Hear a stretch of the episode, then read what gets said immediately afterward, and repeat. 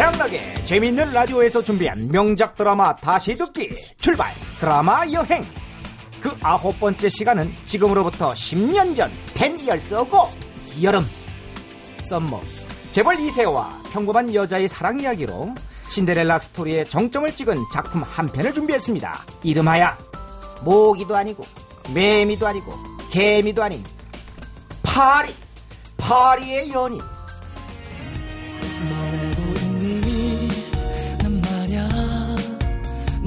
네, 매실을 무지하게 사랑하는 남자 조성모 씨의 목소리죠. 먼저 이 드라마의 주인공들을 소개합니다. 까칠한 재벌이세 한기주 역엔 박신양 씨. 왜 말을 못해? 저 남자가 내 남자다. 저 남자가 내 애인이다. 왜 말을 못하냐고? 저기요, 침은 튀기지 마시고요. 어쨌든 여주인공인 가난한 파리 유학생 강태영 역엔 김정은 씨가 열연했었죠. 내가 어떻게 그래요? 한기주 씨 친구잖아요. 내가 어떻게 그러냐고요? 네, 오늘도 두 분의 뜨거운 발연기를 기대하면서 바로 본론으로 들어갑니다. 영화 감독이었던 아버지의 꿈을 마저 이루기 위해 없는 살림의 파리로 유학 온 태영이 노점 가판 장사에 가사 도우미까지 안 되는 불어로 투잡까지 뛰며 열심히 살고 있었지요.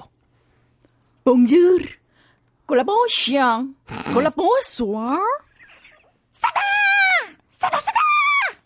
참 입이 싸다. 그리고 하필 태영이 가사 도우미로 일하는 집은 태어날 때부터 금숟가락을 입에 물고 나온 재벌 2세이자 돌싱남인 사업가 한기주의 집이죠. 당신 와이셔츠 blue랑 white 구별 못해? 그리고 나 이런 거 딱 질색인 거 몰라? 당신 오늘부로 해고야. 해고야, 해고야, 해고야, 해고야. 두둥. 전형적인 갑의 행보를 보여주는 까칠 재벌 한기주. 그렇게 하루아침에 가사 도우미에서 잘린 태영이에게 며칠 뒤 기주는 한 가지 제안을 합니다. 나랑 같이 파티에 좀 가줘야겠어. 내가 차를 파는데 차 계약할 사람 부인이 한국 사람이야. 좋아요. 그럼 대신 절 다시 복직시켜줘요. 그러지. 그러면 내가 보낸 드레스랑 구두 목걸이 하고 와. 동화 신데렐라의 줄거리처럼 한겨주는 태영이를 공주님으로 만들어줍니다. 그리고 사업 파트너의 부인이 태영과 여고 동문으로 확인되면서 계약도 순조롭게 성사될 것 같은 분위기가 되고요. 어, 어머, 선배님이셨군요. 어머나, 저도 강릉여고 출신이에요. 어머, 어머나. 웬일이니, 웬일이니. 어머, 이렇게 반가울 때가. 한사장 약혼녀가 나랑 동문? 이런 인연이라니 왠지 느낌이 좋은데요. 그치? 참, 이놈의 학연지연은 안 통하는 데가 없다. 사업에서도 통해, 축구에서도 통해, 안 통하는 데가 없다. 어쨌든, 동행한 파티가 물어 익어가던 그때, 노점에서 장사할 때 태영이에게 찝쩍거렸던 프랑스 남자가 나타나 태영이를 길거리에 몸 파는 여자로 몰아버리고 말지요. 그 결과 계약은 파토나고 집으로 돌아오는 차 안에서 한기주는 태영이를 이렇게 다그칩니다. 당신이 길거리에서 담배를 팔았든 몸을 팔았든 알게 뭐야? 중요한 건 내가 당신 때문에 계약을 망쳤다는 사실이라고. 난 한기주 씨 가정부였지만 작년은 아니에요. 당장 차 세워요. 차 세우라고요.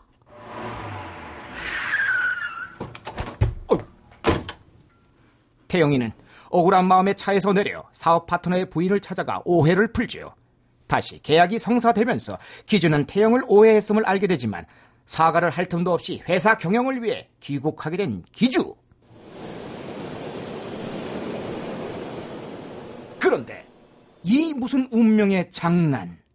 태영도 같은 비행기로 귀국을 하면서 공항에서 우연히 마주치게 됩니다. 미안한 기준은 사과를 하려고 말을 꺼내는데 이 남자 평소에 사과를 해봤어야 알지 어설프기 짝이 없네 그려.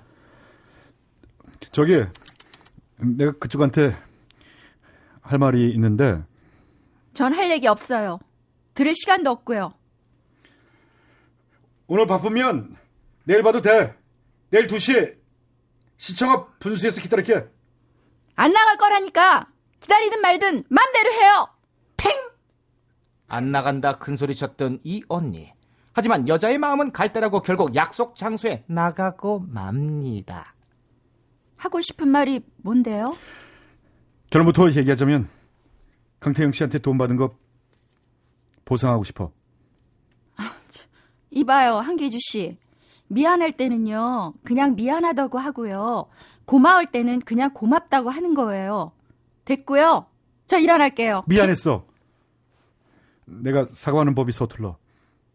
미안해. 그리고 여기 나와준 거 고마워. 캬! 까칠하고 차갑던 기주에게서 의외의 모습을 발견한 태영은 마음이 샤르르르 누물누물누물 풀리죠. 근데 다리도 풀렸는지 자리에서 일어서다 그만 어이크 옆자리 주스잔을 쏟고 맙니다. 아이고 아이고 어머 뭐 이게 뭐야 아유 어머, 어머, 어머, 정말 죄송합니다. 세탁비는 제가 물어드릴게요. 아줌마 뭐야? 이게 세탁비 될 것 같아요. 아이고 우리 애기 괜찮아. 아유 자기야 나 몰라 이 여자 뭐야 몰라 몰라 이거 봐. 아이고 참말로. 태영의 사과에도 닭살 커플이 그 난리를 치자 보다 못한 기주가 나섭니다. 당신 애기 옷이 한 벌 사주면 되는 거고 우리 애기 놀란 건 안 보여?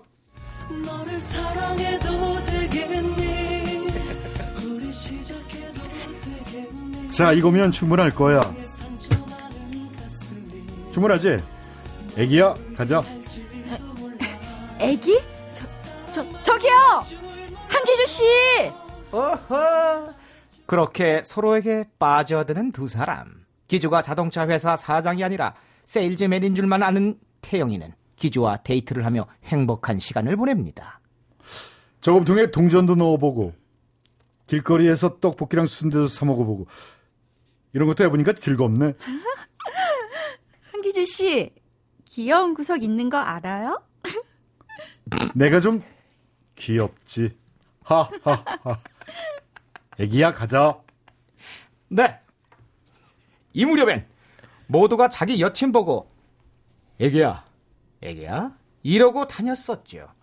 가리봉동 경로당 박씨 할아버지께서도 제 썸을 타던 김모 할머니께 애기야라는 호칭을 불렀다래나 뭐래나 하는 얘기가 전해지는데 박영감, 뭐라고요?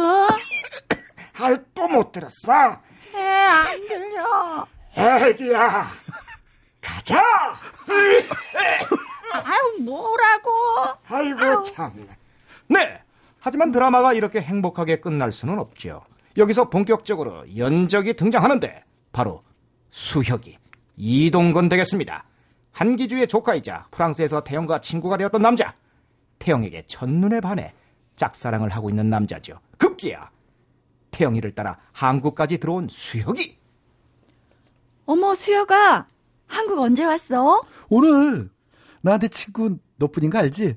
나 프랑스에서 온 건 이 삼촌한테 비밀로 해줘. 그리고 니네 집에서 신세 좀 지자.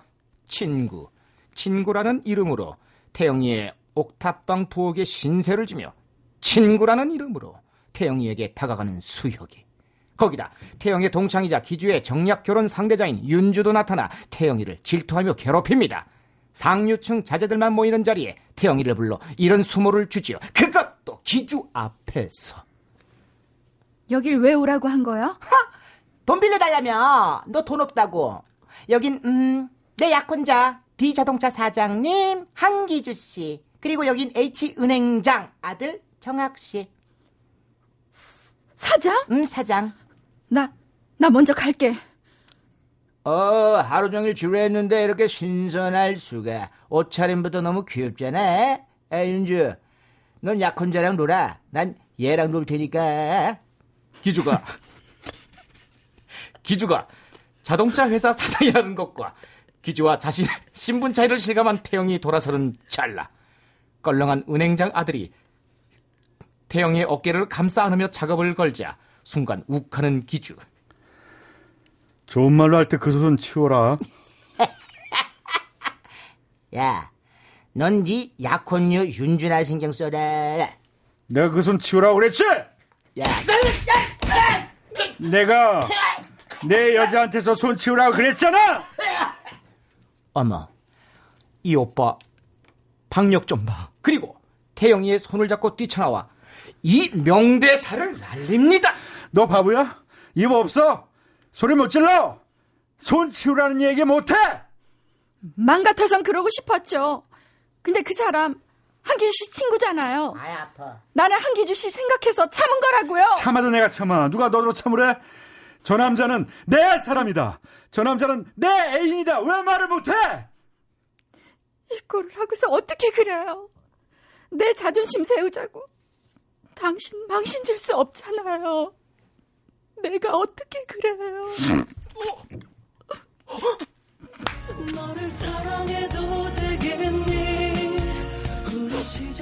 어이구, 어, 그, 그, 그렇게 태영에게 워낙 달려들어 기습 키스를 하는 기주. 아, 저기, 어, 저기요, 두 분 손등 그만 빠시고요. 다 알아요, 라디오라고.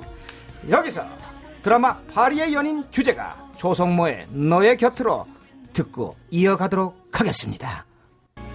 너를 사랑해도 되겠니 우리 시작해도 되겠니 나의 상처 많은 가슴이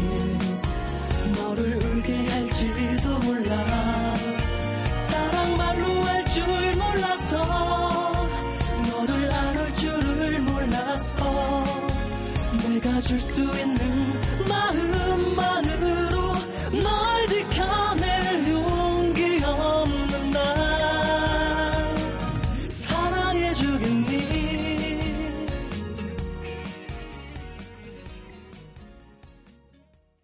네.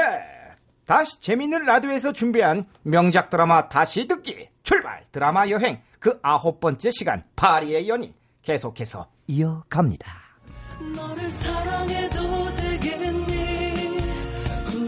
저 남자는 내 사람이다. 저 남자는 내 애인이다. 왜 말을 못해?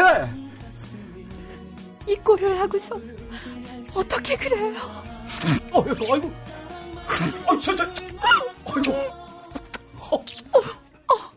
둘은 그렇게 다시 사랑을 확인하고 기준은 태영이를 라이브 카페로 데려가 이런 노래까지 불러줍니다. 사실은 제가 연애를 합니다. 오늘 너무 긴 하루를 보낸 그녀가 잠시나마 즐거웠으면 좋겠습니다. 제 노래가 듣기 싫으신 분은 나가셔도 좋습니다. 그러자 민망함에 슬쩍 일어나 나가려는 태영. 어이, 분홍. 거기 좀 앉지? 그리고 시작되는 감미로운 기주의 노래. 문이 열리네요. 그대가 들어오죠. 첫눈에 난 내 사람인 걸 알았죠. 그대가 저승사자냐? 저기요, 그냥 뮤직으로 하지요. 큐!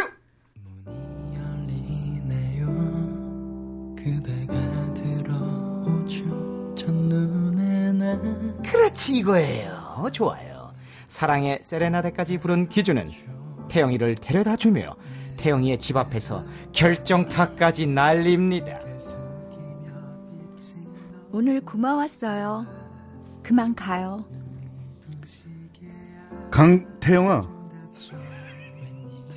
너 나하고 그냥 살자. 기주 씨, 너 나하고 그냥 살자. 너 힘들어하는 거 못 보겠다. 이야, 여심을 녹이는 돌직구. 6.25 때 난리는 난리도 아니지요. 그렇게 둘은 또 불이 붙고 결국 약혼식을 하기로 하는데 아까 말한 그 연적 수혁이가 가만히 있을 리가 없지요. 수여가 나 약혼해. 강태영, 네 눈엔 삼촌만 보이고 난 안 보여? 왜 그래 수여가? 우린 그냥 친구잖아. 그 순간 태영이의 손을 자신의 가슴에 갖다 대는 수혁이 그리고 이 한마디 이 안에 너 있다. 수여가 너를 사랑해도 되겠니 우리 시작해도 이 안에 내 있다 까꿍. 하지만 태영이의 마음은 이미 기주에게 가 있고 기주의 아버지인 한회장은 가난한 태영이를 받아들일 수 없는데 이런 갈등 속에서 수혁과 기주는 경영권을 두고 대립하게 되고 출생의 비밀까지 밝혀지죠. 알고 보니 기주와는 삼촌 조카가 아닌 아버지가 다른 형제였다라는 사실. 밑줄 짝 돼지꼬리 땡냐 별표 내게 네, 수혁이의 정체는 홍길동이었습니다. 형을 형이라 부르지 못하고 삼촌으로 불렀던 홍길동. 이 사실을 기주보다 먼저 알게 된 태영이는 이별을 결심하지요. 오늘 나 만나서 할 말 있던 게 뭐야? 내가 이 말 했었나요? 무슨 말? 사랑해요. 어디 떠날 사람처럼 왜 그래? 우리 애기 내가 딸기 아이스크림 사올 테니까 여기 가만히 있어 어디 가지 말고 알았지? 하지만 태영 그 자리에 녹음기 하나만을 남겨놓고 훌쩍 떠나게 됩니다. 그 안에는 이런 말이 녹음돼 있었죠.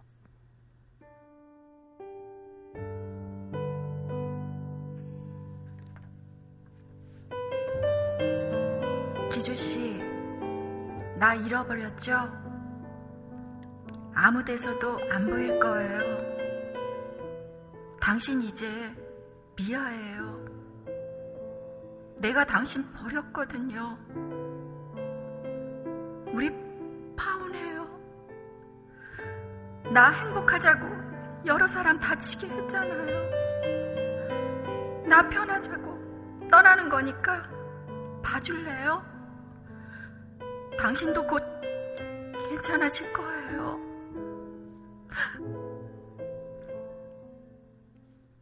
태영의 이별에 수혁을 찾아갔다가 출생의 비밀을 듣게 된 기주는 자신 때문에 태영이 얼마나 힘들었을지 알게 되면서 결국 태영을 보내주기로 하지요. 그리고 이별의 마지막 만남. 이제 나 보내주는 거예요? 음. 우리 아직 사랑하는 거 맞죠? 음. 유치한 말 하나 할까? 사랑하니까 보내주는 거야. 너무 꼭꼭 숨어 있지 마. 찾아내기 힘드니까. 내가 찾을 거야. 어디에 있어도 찾을 거야. 나쁘다. 강태영.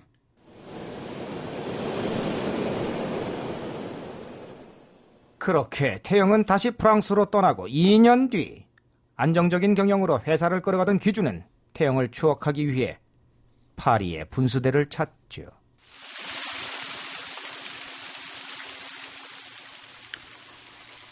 난 가끔 이 분수대에 찾아와 그녀를 만나는 상상을 한다. 지금처럼. 하얗게 부서지는 분수대 물방울을 보며 희미하게 미소 짓는 기주. 그리고 그 순간 기주가 바라보던 분수대 속으로 떨어지는 동전 하나. 기주. 고개를 들면 건너편에 서 있는 태영이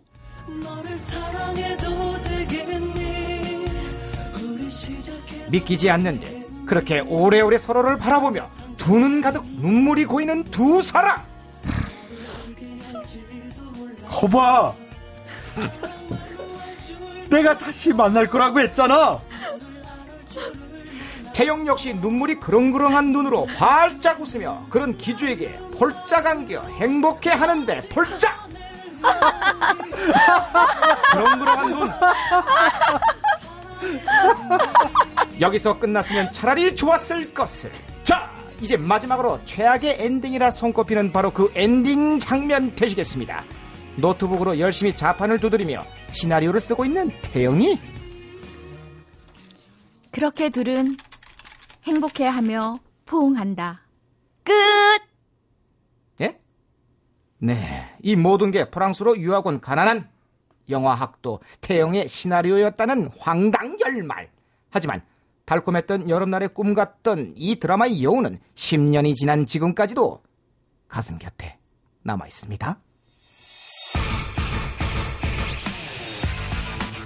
네, 최양락의 재미있는 라디오에서 준비한 명작 드라마 다시 듣기 출발 드라마 여행 그 아홉 번째 시간은 10년 전 전국에 애기 열풍을 일으킨 화제의 드라마 파리의 연인이었습니다.